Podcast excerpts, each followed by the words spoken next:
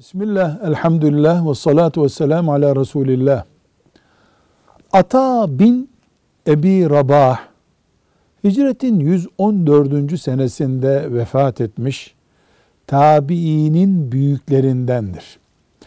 Yani ashab-ı kiramı gören ikinci büyük nesildendir. 200 kadar sahabi gördüğü rivayet edilir. Büyük fakih, ve büyük bir muhaddistir. Allah ondan razı olsun, ona rahmet etsin. Gözleri şaşı, burnu eğri, siyah derili, bugünkü modern dünyanın ifadesiyle tipsiz bir insan ama fakih, muhaddis, abid, zahid, cennet adamıydı. Allahu Teala şefaatini görmeyi hepimize nasip etsin. Velhamdülillahi Rabbil Alemin.